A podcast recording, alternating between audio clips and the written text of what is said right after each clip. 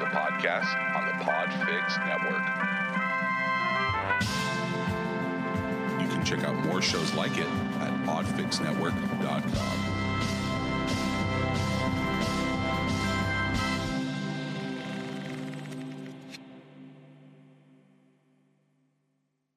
Please listen carefully.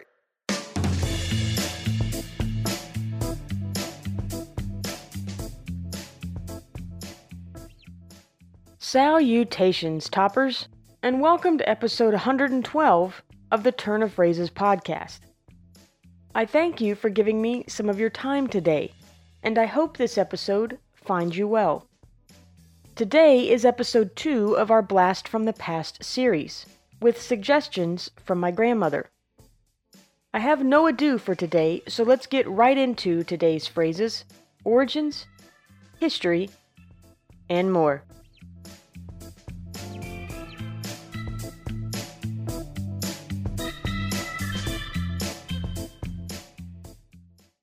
First up today is Cats Have Nine Lives, a phrase I'm actually surprised I haven't done before, since it's a rather popular one.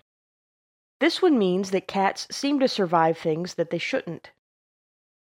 It's also sometimes used to refer to a person who survives something or is lucky, as in, you're like a cat with nine lives. There was an old timey times proverb that said, A cat has nine lives. For three he plays, for three he strays, and for the last three he stays. I couldn't confirm exactly when or where this proverb came from, but even so, we know the saying was in use by at least the 16th century. In Shakespeare's Romeo and Juliet, written around 1594, he included, quote, Good king of cats, nothing but one of your nine lives. End quote.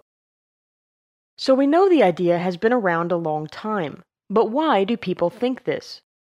Cats don't really have multiple lives, do they?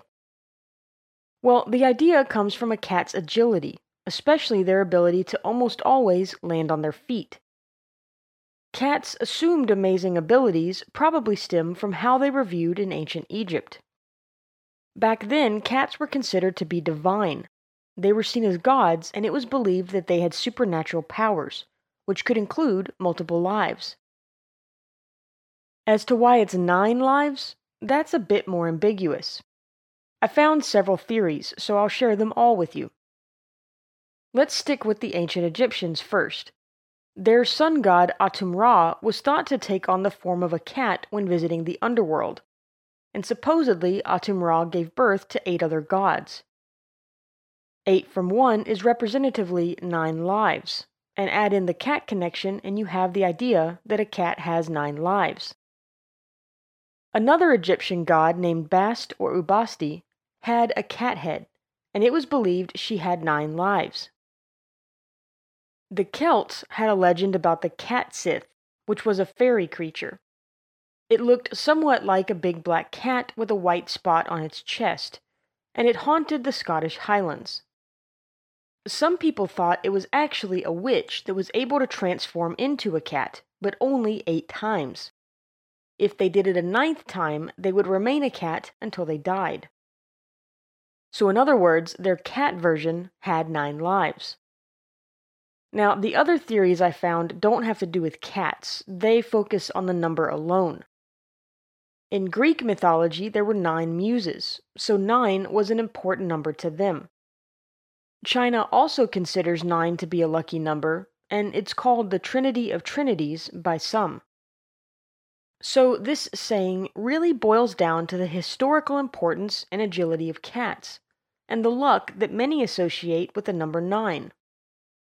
Now, let's do some writing. A ghost writer is someone who writes something for someone else, but publishes it under the name of the person they are writing it for.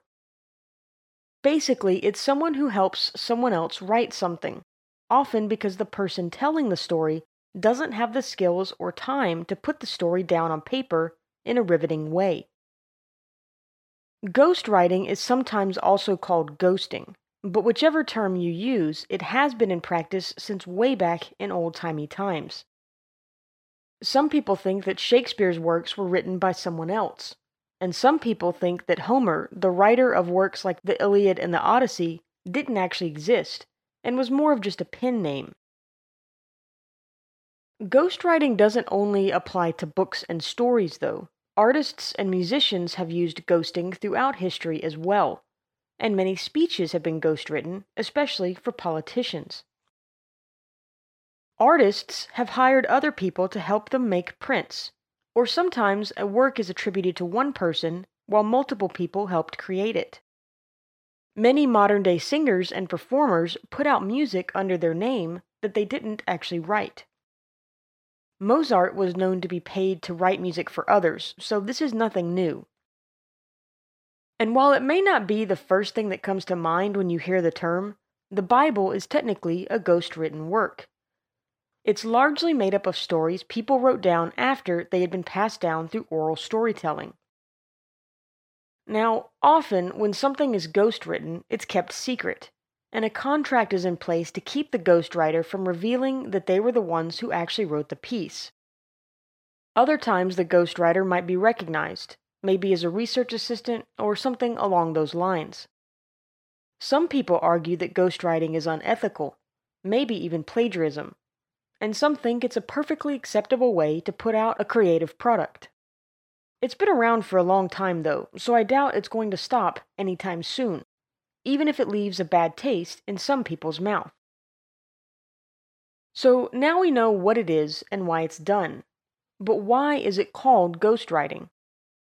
Well, I'm not entirely certain, as I couldn't find anything specific as to the name. I can tell you that while the practice has been around for a long time, the word isn't all that old.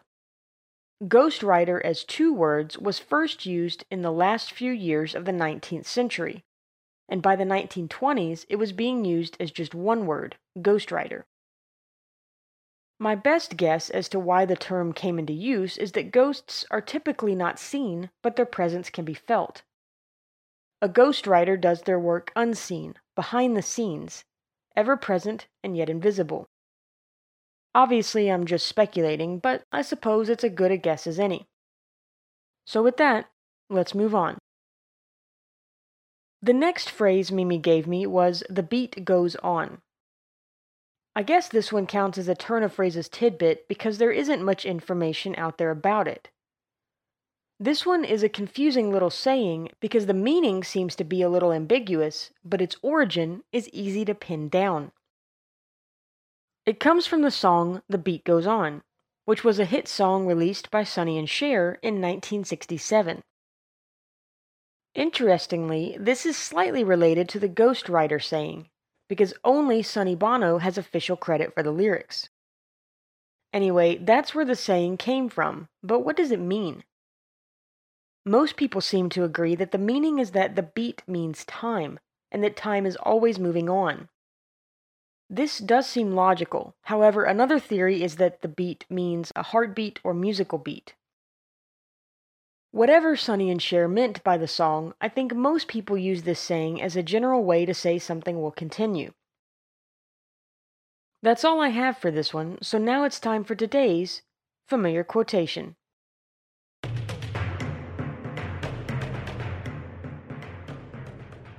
Toppers, today's familiar quotation is from Mr. Samuel Clemens, aka Mark Twain. Quote, One of the most striking differences between a cat and a lie is that a cat has only nine lives. End quote. Thank you, Mr. Clemens, for giving us today's familiar quotation.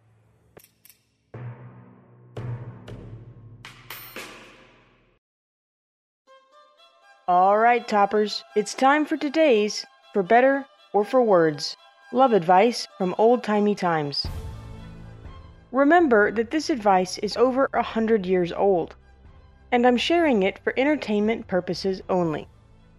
Now, let's hear from the ladies first. Don't snub your husband. Nothing is more unpleasant for lookers on than to hear a snub administered by a wife. And it is more than unpleasant for the husband it is degrading. And now for the men.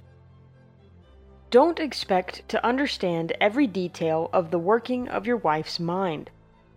A woman arrives at things by different ways, and it is useless to worry her with why does she think this or that.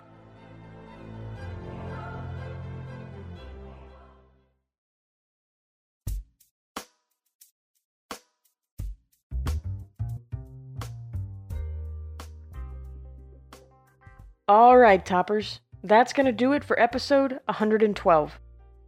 Thank you for lending me your ears today to turn some phrases. As I always do, I hope you enjoyed the episode and that you learned something along the way.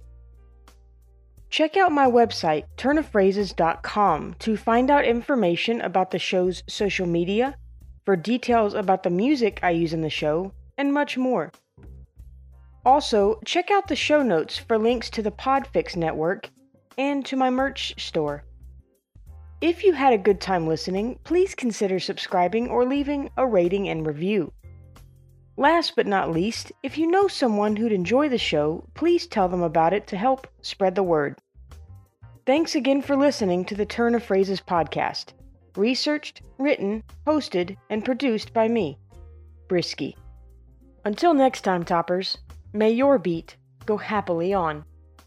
Toodaloo!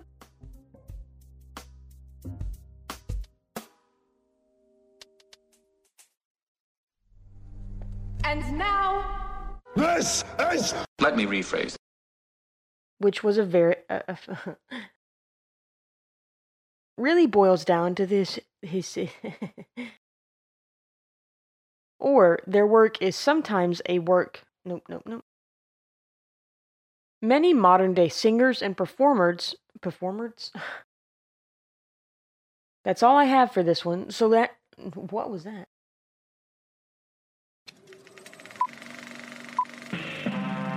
was a podcast from the Podfix Network. You can check out more shows like it at podfixnetwork.com.